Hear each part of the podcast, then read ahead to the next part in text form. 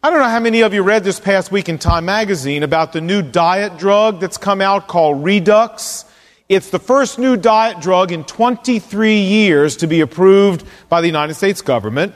And just three months after its approval, physicians are writing 85,000 prescriptions a day for this drug. Time magazine said what we have here is probably the fastest launch of any drug in the history of the pharmaceutical industry. And projections are that Redux sales will hit $1 billion a year by the year 2000. Yeah, how does this thing work? Well, the way it works is it encourages the production of serotonin in the brain. Serotonin is a hormone that makes you feel full makes you feel satisfied, satiated, so therefore you don't eat anymore. I mean, what the drug really does is it tricks your brain into thinking that you're really fuller than you are. You say, wow, sounds like the miracle drug to me. Where can I get some of this stuff? Well, hold on just a second. There are some problems. There are some reservations being expressed about the drug. For example, it has killed laboratory animals. Well, it's a minor problem, but even if it doesn't kill you, the other concern that people have about it is that the drug, the active ingredient in Redux, has been used before, and when they used it before in a different drug, what they found was that after a while it begins to wear off. In other words, after a while it begins to lose its effectiveness so that you don't feel as full as you used to feel, and you develop a tolerance to the drug. And then, when you go back off the drug, when you come off of it, they found that people ballooned right back up to where they started, and sometimes mm, worse. Ah. Time magazine, quoting. Despite the arrival of Olestra, NutraSweet, 1% milk, low calorie foods, over the counter medications, and record health club memberships, the flab still remains. And then they go on to say, we will try anything it seems to lose it except giving up our overeating couch potato habits. End of quote. I was a chemistry major in college, and when I took physics classes, we often talked about this one particular phrase. We talked about an immovable object encountering an irresistible force. And when I read this article, I thought, you know, putting on weight, calories, and all that stuff is kind of an irresistible force. That's what this article is really saying. And the irresistible force has a name. It's called too many calories and too little exercise. And all these things we throw at it just seem to be immovable objects that this irresistible force just knocks out the way and says, so what? Can you think of any other irresistible forces in the universe? Did you read the article the other day about this whale that got hit by the Queen Elizabeth II over in Portugal? I mean, if you're a fish, then I guess a 70,000 ton ocean liner would qualify as an irresistible force, huh? What about if you're Saddam Hussein? A cruise missile qualifies as an irresistible force? I would think so. If you live in North Carolina, Hurricane Fran probably qualifies as an irresistible force. Well, I want to talk to you today about the most irresistible force anywhere in the universe. And you know who I'm going to talk to you about. I'm going to talk to you about the living God. Because He is the most irresistible force ever. And there were some people who tried to set themselves up as immovable objects and say, We're sorry, something that you want to happen is not going to happen. And God said, Oh, yeah? Well, you may think you're an immovable object, but you have just met the irresistible force. Let's look at it together. Verse 57. And as evening approached, there came a rich man. Now, Jesus has just died on the cross. He's still hanging there, but he's dead. There came a rich man from Arimathea named Joseph who had himself become a disciple of Jesus. We know that this man not only was rich, but from other passages in the Bible, we know that he was a prominent Jewish religious leader. We know that he was a member of the Sanhedrin, the Jewish religious council. But we also know that he was a closet Christian. He was a secret saint. He was a covert convert. And he was like an F-117 that had so far evaded all the radar. But here he comes out of the closet. And it says in verse 58, that he went to Pilate and he asked for Jesus' body, and Pilate ordered that it be given to him. The Romans had control of the body of Jesus because they were the ones who crucified him. His body, Jesus' body, was in their control. And the Romans were not really very careful about getting bodies off the cross promptly. They didn't care if the bodies stayed up there and rotted. They didn't care if birds ate the bodies or animals ate the bodies, which happened often. They just frankly didn't care all that much. So I don't know why Pilate was willing to give him the body so quickly. Maybe Pilate felt a little guilty that he'd put Jesus there to start with. But anyway, he gives Joseph Jesus' body right there on the spot. And Joseph goes to the cross, has it lowered, pulls the nails out of Jesus' hands and feet, picks his body up, and then he says here, verse 59, he took the body and he wrapped it in clean linen cloth there was a fellow who helped him do this, John's gospel tells us, named Nicodemus, whom you may remember from John chapter 3. And Nicodemus and Joseph of Arimathea, according to the ritual practices of the Jews, John 19 says, took his body and they wrapped it in cloth with spices to prepare it for burial. So when Jesus' body went into the grave, it looked like a mummy, wrapped up tight in grave clothes, in pieces of cloth. Now that's really important for us to remember for next week, because next week that figures critically in the events of what happened. So just hold on to that. We'll come back to that. But he looked like a mummy when he was put into the grave. And verse 60, and he placed Jesus' body in his own new tomb that he had cut out of rock. And he rolled a big stone in front of the entrance of the tomb and he went away. In these days in Israel, most people were buried just putting you six feet under the ground. But rich people didn't do it that way. They often took hillsides that were solid limestone and they had them cut out kind of like little mausoleums. And inside of the hillside, they would make a burial chamber that would take two, three, four bodies and even would have room for you to walk inside of there. And that's what Joseph had done. And then they would put a big old stone that was designed and milled perfectly to roll right in front of the opening to protect the tomb from robbers and animals and all kinds of other things. Now, a poor person could not do this. This was a rich person's tomb. And only a rich person like Joseph could afford to make a tomb like this, but he had one close by, and he deposited the body of Jesus there. Now, why was Joseph the one who had to do this? Why didn't Peter do this, or James do this, or John do this? Well, the answer is Peter and James and John and all the other male disciples had headed for the hills. They weren't anywhere to be found. And so it was just Joseph standing there who did this, and he kind of ended up with the job by default. But you know, in the beauty of God's plan, it really wasn't by default, it was all by design, because in doing what he did, Joseph unwittingly, I'm sure he didn't realize this, fulfilled a prophecy of the Old Testament that was almost 800 years old. Isaiah 53 verse 9 says this, that he, the Messiah, would be assigned to die with wicked men. Well, didn't he die between the thieves on the cross? Didn't he die between two criminals? And then it says, Yet he will be with a rich man in his death. Joseph of Arimathea. Well, it didn't stop there. Look at verse 62. And the next day, the one after the preparation day, the chief priests and the Pharisees, the rabbis, came to Pilate and they said, Now, Pilate, listen. We remember that while he was still alive, that deceiver said, After three days, I will rise again. Don't you find it interesting that these rabbis knew exactly what Jesus was claiming? I mean, we sometimes look at these guys and we think they didn't know anything. Folks, they knew everything.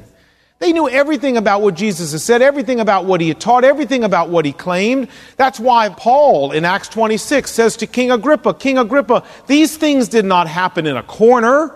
Everybody knew what was going on. These rabbis knew Jesus had claimed he was going to rise from the dead. And they didn't want it to happen. Look, they said to Pilate, So give us an order for the tomb to be made secure until the third day. Otherwise, his disciples may come and steal away his body and tell people that he's been raised from the dead. And then the last deception is going to be worse than the first one. These guys understood that if Jesus rose from the dead, or even if his body disappeared, that even more people would believe in him than before they killed him, and they didn't want that to happen. They were determined that was not going to happen. So, what better way to stop it from happening than to post a garrison of Roman army troops right in front of the only entrance. Remember, there's only one way to get into this grave. Post a big old Roman army garrison right there. Remember, if you're a Roman soldier and you lost your prisoner, even your dead prisoner, you know what they did? Cut your head off. So these people, the soldiers, would have a vested interest in making sure that body didn't go anywhere. And that's exactly what the rabbis wanted. They wanted somebody who was going to take this job seriously. They wanted the Marines to do this job. So they went and got the Roman soldiers and said, Now, can we have some? And Pilate, look, Pilate says, verse 65, take a guard, go make the tomb as secure as you know how. And that's what they did. And I'm sure they said to the soldiers before they left, hey, fellas, don't forget, you lose that body, we cut your head off. So stay awake, guys. But you know what? Those rabbis didn't even trust the soldiers. You say, how do you know that? Because it says in the next verse, they went and made the tomb secure by putting a seal on the stone, as well as posting those guards there. In other words, they took a big old glob of hot wax and they put it right on the joint between the stone and the side of the wall on the cave and then they fixed it with their personal seals so that even if the soldiers decided to go into cahoots with the disciples and accept a bribe and let the disciples come and get in, that seal would have been snapped when the stone was rolled, and the rabbis would have been able to prove there'd been some tampering going on. Man, these guys thought of everything, didn't they? And so here we have the rabbis and the Romans combining forces to make sure that Jesus Christ stays in that tomb. I love what the commentator Matthew Henry said about this. He said, to guard the tomb against the disciples was needless. I mean, these guys had scattered like a bunch of scared rabbits. They didn't have enough guts among the 11 of them put together to come mess with this tomb. To guard the tomb against the disciples was needless and I love what he goes on to say, and to guard the tomb against the power of God was folly. Was folly. Well, that's the end of our passage, but of course it leads us to ask the most important question. What is it? Thank you. You know, these guys are about to find out that even though they have stationed themselves as an immovable object right in front of that tomb, they're about to meet the irresistible force in the universe. They're about to learn a lesson that they're not as immovable as they think they are. I was having breakfast this past week with a major politician here from Northern Virginia area. You say, Oh, really? Who was it? Tell us. Who we eating with? Well, see, I'm not going to do that. And I'll tell you why. Because if I tell you, and you know that the person is a Republican, you would say, See there, I knew all the time that he was one of them. And if I tell you and he turns out to be a Democrat, you'd go, uh, uh, uh. So I'm not going to tell you. I'm sorry. But anyway, he was a politician. And we were talking a little bit about his rise politically. And here's what he said to me. Now, he also happened to be a fine Christian who knew Christ personally. And here's what he said.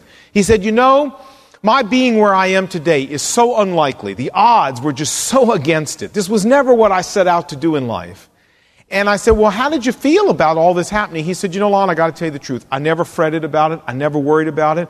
He said, I decided if God wanted my political career to go somewhere, it was going somewhere. And if God didn't want it to, it wasn't. And what I did, it wasn't going to make a whole lot of difference. So he said, I just ran if I felt God wanted me to run for something. And he said, I had the confidence that nobody and nothing was going to stand in the way of God getting me where he wanted me to be. I think that's a great attitude. And you know, really, that's nothing more than the attitude of the Bible when it comes to God telling us about himself and about the circumstances of our lives. What God is trying to tell us in the Bible is that He is the Lord, He is the ruler, He is the creator of the universe and of everything in it and that all the rabbis and all the Roman soldiers put together, all the wax seals and all the schemes of men put together, have no chance of stopping something when God decides it's going to happen. Folks, God is the ultimate irresistible force in the universe, and when God's on the move, there is no such thing as an immovable object. The Bible is full of examples of people who learn this the hard way. Can I show you a few of them? How about Nebuchadnezzar? Would you turn with me to Daniel chapter 4? Now, Nebuchadnezzar was the king of the Neo Babylonian Empire. This is a, an empire that arose out of nowhere very quickly and took over the entire ancient Near East, including Jerusalem and Israel. When Nebuchadnezzar was still a very young man, all of the ancient Near East was his. Now, that's a pretty heady deal, and that can go to your head. And it went to his head. And he began to think of himself as the ultimate immovable object in the ancient Near East. Look at this, verse 28. All of this happened to King Nebuchadnezzar. And verse 29 12 months later, as the king was walking on the roof of his royal palace of Babylon, he said, Is not this the great Babylon? that I have built as the royal residence by my mighty power and for the glory of my majesty. Think this has gone to his head? Think he sees himself as an immovable object? I do. God's about to teach him about the irresistible force in the universe. Watch, verse 31. And the words were still on his lips when a voice came from heaven and said, This is what's decreed for you, Nebuchadnezzar. Your royal authority has been taken from you.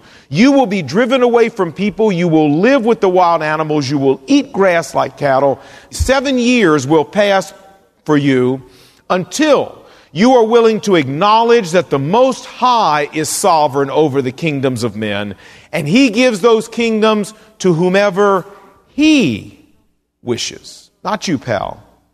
He. God says, I'm going to teach you a lesson, my friend. I'm going to teach you that I'm the irresistible force in the universe, not you. Did he learn his lesson? You betcha. Look at verse 34. And at the end of that time, I, Nebuchadnezzar, raised my eyes towards heaven, and my sanity was restored. Then I praised the Most High God. Well, that's kind of different because when this started, he wasn't praising anybody but himself. Then I praised the Most High. I honored and glorified him.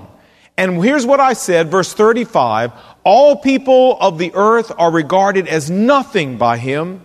He does what he pleases with the powers of heaven, with the peoples of the earth, and no one can hold back his hand or say to him, What do you think you're doing? Did he get the message? You bet.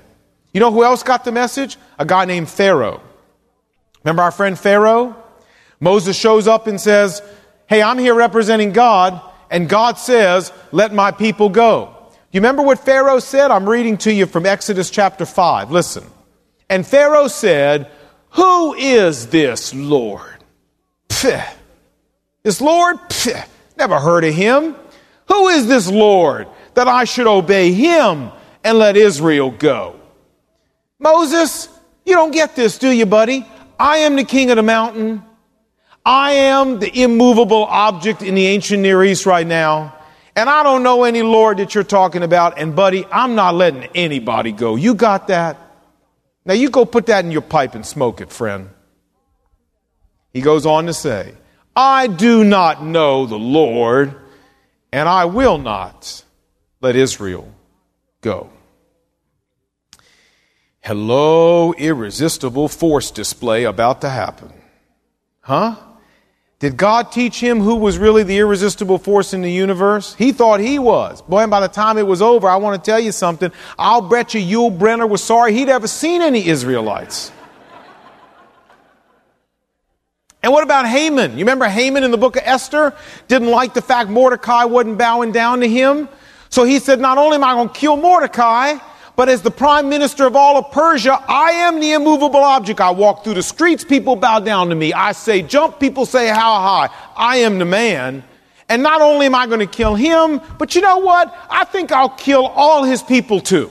And just to make sure I kill him in grand style, I'm going to build this big old gallows, bigger than any gallows in Persia. No other gallows is good enough for Mordecai. I'm going to build it 75 feet high so I can hang him on it. I am the immovable object. We ought to read the end of the story. It's kind of humorous, actually. You know what happened? By the time God got through demonstrating to him that he wasn't such an immovable object at all, but he had placed himself right square on the collision path with the irresistible force of the universe, you know what they did? They took him out and hung him on the gallows he built to hang Mordecai on. Hello, irresistible force. One more person. Jezebel. Say, yeah, I've heard of her. Who is she? Well, she was a Canaanite princess who King Ahab of Israel married. And she came to Israel bringing all of her idolatry with her, and she came with an agenda. Her agenda was to wipe the worship of the living God out of existence, to exterminate the worship of God off the map. And this lady was not a nice person. This lady was ruthless, she was mean, she didn't stand for the national anthem, and she didn't cry when old Yeller died, friends. This lady was bad. And Elijah was her enemy. And Elijah killed 850 of her prophets at Mount Carmel. And when she heard this, listen to what she said. This is 1 Kings chapter 19. She said, Elijah, here's my message for you, friend. May my gods deal with me ever so severely if by this time tomorrow I don't make your life like one of the life of those prophets you just killed. You know what she's saying to him, don't you? She said, I'm going to kill you.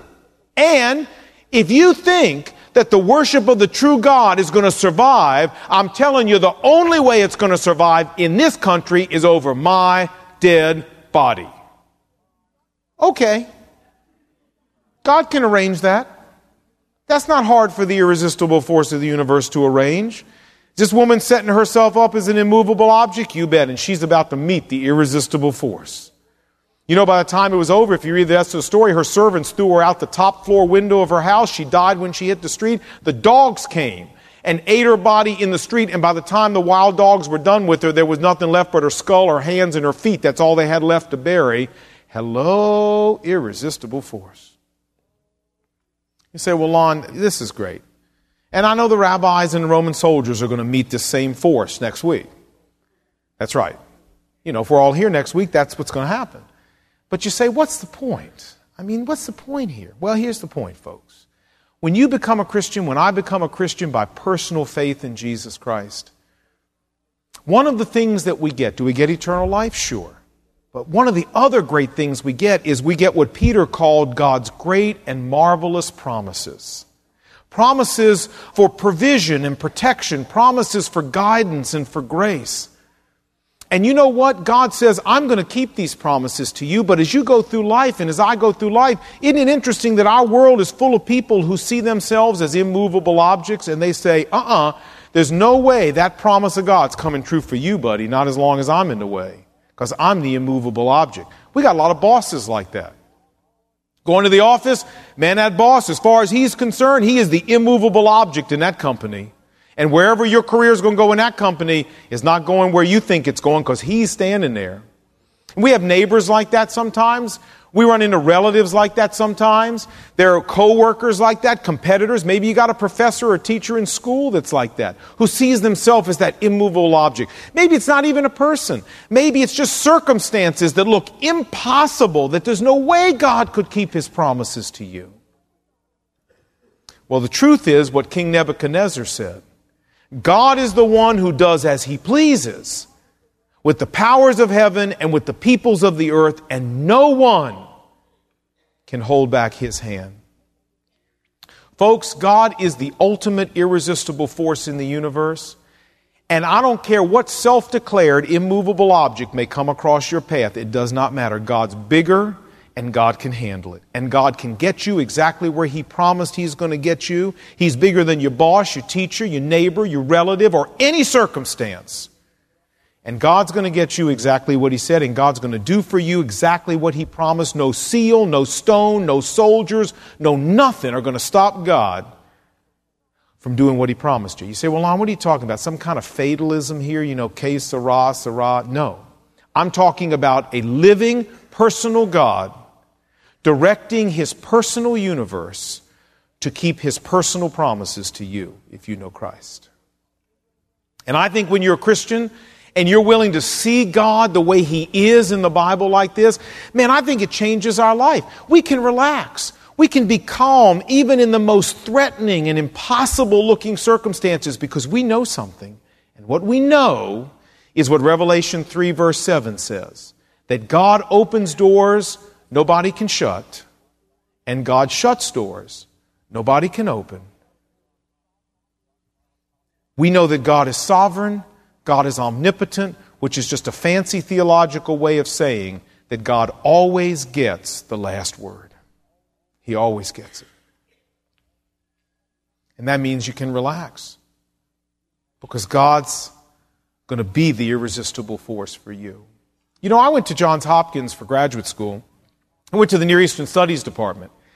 I was the token evangelical, I think, that they let in. I think they needed it for, you know, racial diversification or something, so they let me in.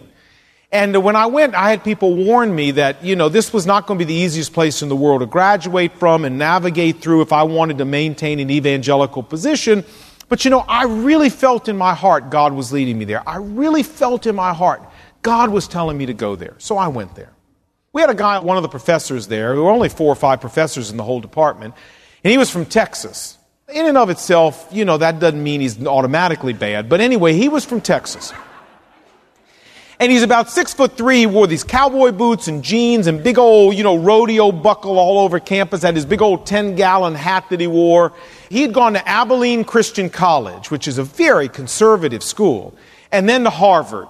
And when he was at Harvard, man, he traded in everything he'd ever believed for the whole liberal line. And he was at Hopkins teaching. He was one of my professors. And he had a bone to pick with anybody who even smelled like an evangelical.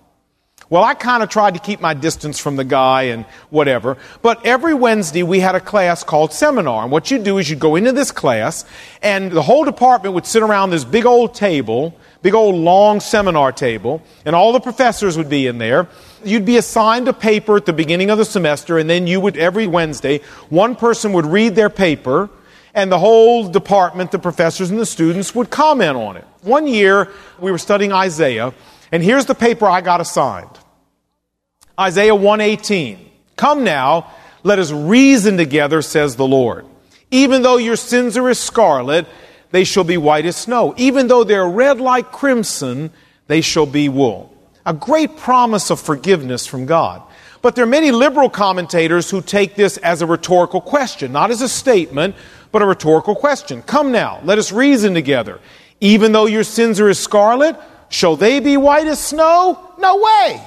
Even though they're red like crimson, shall they be as wool? No way. And my paper was study the Hebrew grammar and the Hebrew syntax and decide was it a rhetorical question saying, I'm not going to forgive your sins, or was it the way the King James Bible translates it, a statement saying, God, I am going to forgive your sins? So, man, I went to work on rhetorical questions. And I studied them in Hebrew, and I studied them in Syriac and in Phoenician. Folks, I may not know a whole lot, but I want to tell you something. I know rhetorical questions. I know rhetorical questions. And I researched all these things, wrote my paper, and you know what I found? I found that in all of Hebrew grammar, Phoenician grammar, Syriac grammar, there wasn't a single rhetorical question in the grammar and the syntax of the one in Isaiah 118, which meant Isaiah 118 is not a rhetorical question. It is a statement of forgiveness, just the way the English Bible takes it. I went in, read my paper, I was proud of myself. It's a good paper. So when we're done, you know, it's time for questions, and this guy's sitting all the way at the end of the table. He's looking eyeball to eyeball for me with about 30 people in between. And he says to me, oh, Mr. Solomon, yes, sir, Dr. Jones, not his real name. He said, Do you mean to tell me in the entire Hebrew Bible there's not one single rhetorical question in the form that we have right here? I said, No, sir. He said, Mr. Solomon, I am sure that there is some rhetorical question somewhere in the Bible that's in this form. And I said, Well, Dr. Jones, I have looked at all of them. And if you can find one, I'd appreciate you sending it to me because I'm telling you there isn't. He said to me, Miss Solomon, let me tell you something. He said, My theology demands that this is a rhetorical question. He said, So frankly, I don't really care what the grammar and the syntax says. This is a rhetorical question as far as I'm concerned. Do you understand? Now, that's where I should have probably said, Yes, sir. but I didn't. I said, Well, Dr. Jones, if we're going to look at the clear grammar and the clear syntax of a passage and say it says one thing, but then we're going to discard that because your theology says that we need to make it something else, then it seems to me we ought to forget about studying grammar and syntax here at Johns Hopkins and we just ought to study your theology. And And we had these big old Hebrew Bibles. They weighed about two pounds. And he stood up, all six foot three of him. And he slammed his Bible together. Wham! He slammed it on the table. And he pointed his finger at me at the other end of the table and he said, Mr. Solomon, he said, So help me. As long as I am at this university, you will never get a degree from this place. Picked up his Bible, put under his arm, walked out the door. And everybody was sitting there going, oh. so I get home that day and Brenda says, How was your day? I said, Brenda, I'm not going back. You know, I'm done. I'm finished. It's over. Well, anyway, I called a friend who was a godly man and he said, Hey, Lon, it's not over till it's over. Yogi Berra said that. Give God some space. You know, just keep on going. You felt God led you there. Just stay with it. He didn't throw you out. Stay with it and just see what God does. I said, all right. So I finished out the year. We went away for summer break. Now, Hopkins has this unusual policy. Let me cut to the bottom line. When you go there as a professor, you sign a document that says if you don't have tenure in 11 years, you got to leave the university. It's kind of a nice way to fire you without firing you. They just don't give you tenure and you got to go. So guess what year this guy was in? You'll never guess. Number 11.